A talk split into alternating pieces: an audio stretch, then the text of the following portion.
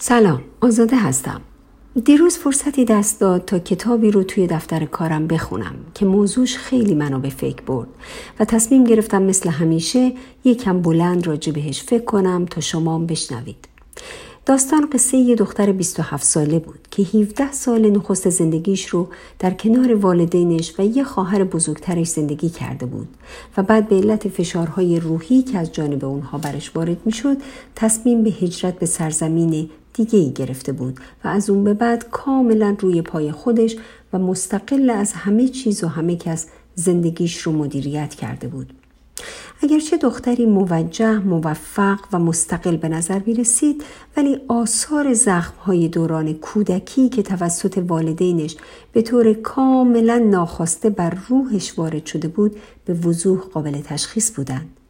زخمهای روحی دوران کودکیش به طور وضوح بر اعتماد به نفسش اثر گذاشته بود و او رو تبدیل به جوونی کرده بود که هیچ اعتمادی به خودش به تصمیم گیری هاش و به توانایی هاش نداشت. با هر کلامی نقل قولی از والدینش می کرد مبنی بر ناتوانیش در حل مسائل زندگیش خصوصا در مقایسه با خواهر بزرگترش. دخترک تعریف می‌کرد که همیشه پدر و مادرش موفقیت های او رو کوچیک و بیارزش تلقی می‌کردند و در مقابل کوچکترین پیشرفت خواهرش رو مورد تشویق فراوون قرار می‌دادند و سرکوفتش رو به او می‌زدند. او می گفت همیشه به عنوان دختری سرکش و بیپروا شناخته شده بوده و به او لقب لجباز داده بودند ولی هرگز هیچ کس از او سوال نکرده بود که دلیل نافرمانی تو چیه برای چی با ما لجبازی می کنی؟ برای چی همیشه نسبت به والدینت عصبانی هستی؟ او می گفت حتی اگر از من این سوالها رو هم پرسیده بودند میفهمیدم که دوستم دارن ولی حتی انگار براشون مهم نبود که مشکل من چیه و از چه چیزی آزار می بینم.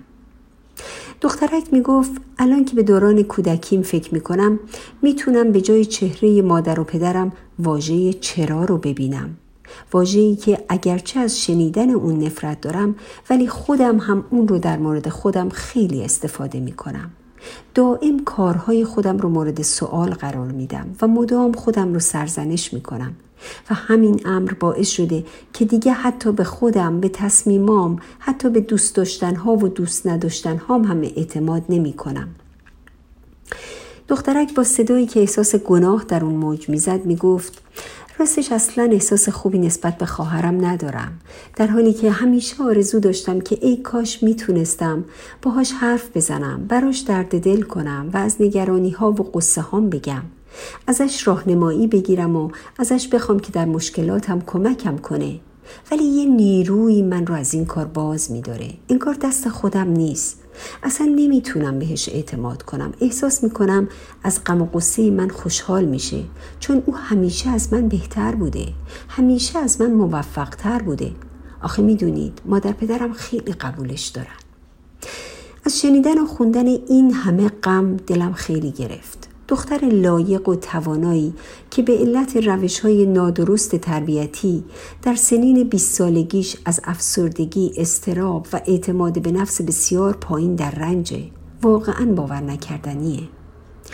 بعد از خوندن این داستان متأثر کننده با خودم فکر کردم واقعا چه چیزی باعث میشه که ما والدین ناخواسته چنین زخمهای عمیقی رو بر روح و روان جگرگوشه هامون وارد می‌کنیم؟ آیا واقعا تصور می‌کنیم با مقایسه کردن اونها با سایر خواهر برادراشون یا بچه های همسن و سال خودشون انگیزه رشد و پیشرفت رو در اونها افزایش میدیم؟ یا شاید فکر می‌کنیم که با رفتارهای تنبیهی می‌تونیم اونها رو وادار کنیم که رفتارهاشون رو اصلاح کنن یا با این کار می‌تونیم باعث رشد و پیشرفتشون بشیم بعد پیش خودم فکر کردم کاش که می‌شد. همسرای جوون قبل از اینکه بچه دار بشن یه آموزش هایی رو در این رابطه می‌دیدن و حداقل نکات ساده و ابتدایی رفتار صحیح با بچه ها روش های درست تعلیم و تربیت رو میآموختند با خودم گفتم آخه چطوره که ما وقتی یه وسیله گرون قیمت رو می‌خریم اینقدر هنگام استفاده از اون و حتی قبل از استفاده دقت می‌کنیم تا مبادا در اثر استفاده غلط به اون دستگاه آسیب برسونیم. ولی وقتی موضوع ازدواج یا تربیت فرزند پیش میاد فکر می‌کنیم که همه چیز رو بلدیم و هیچ نیازی به یادگیری نداریم. بعد یادم افتاد به مقاله‌ای که چندی پیش در این رابطه خونده بودم. و اون اینکه بزرگترین عامل تعیین کننده سلامت روحی و روانی انسانها دوران طفولیت اونهاست در این مقاله همچنین متذکر شده بود که بیشترین درصد افسردگی، استراب، افکار خودکشی، رفتارهای پرخاشگرانه و بسیاری از اختلالات رفتاری و روحی ارتباط مستقیم با دوران کودکی اونها داره. اتفاقاتی که در دوران کودکی رخ میده می‌تونه سرنوشت اونها رو تا پایان عمرشون تغییر بده. همچنین شیوه های تعلیم و تربیتی که برای اونها استفاده شده می‌تونه در بزرگسالی مسبب بروز مشکلاتی در سلامت روحی و حتی جسمی اونها بشه.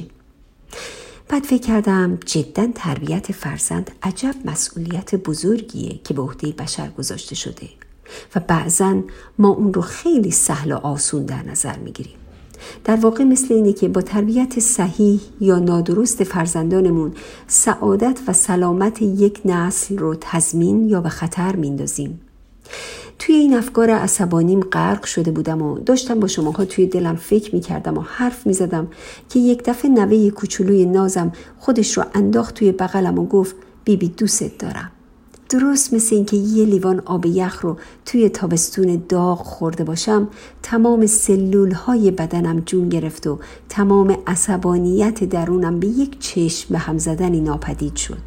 اگرچه هنوز هم بر این باورم که تعلیم و تربیت, تعلیم و تربیت فرزندانمون یک علمه. و برای فراگیری این علم باید اون رو جدی بگیریم و کمر همت ببندیم. باید انعطاف پذیر باشیم و همراه با نیازها و توانایی های اونها پا به پاشون پیش بریم. باید به اونها نظراتشون و خصوصا به احساساتشون احترام بگذاریم. حتی وقتی که خیلی کوچولو هستن. باید اونها رو بشنویم و ببینیم و به اونها کمک کنیم تا در مسیر درستی رشد کنند. باید آسیب های روحی اونها رو به قدر آسیب های جسمیشون جدی بگیریم و به اونها توجه مخصوص و ویژه بکنیم. خب منم با آرزوی داشتن لحظاتی رویایی با بچه های گلتون همه شما عزیزان شنونده فکرهای بلندم رو تا فکر بلند بعدی به خدا می سپارم خدا یار و یاورتون باد.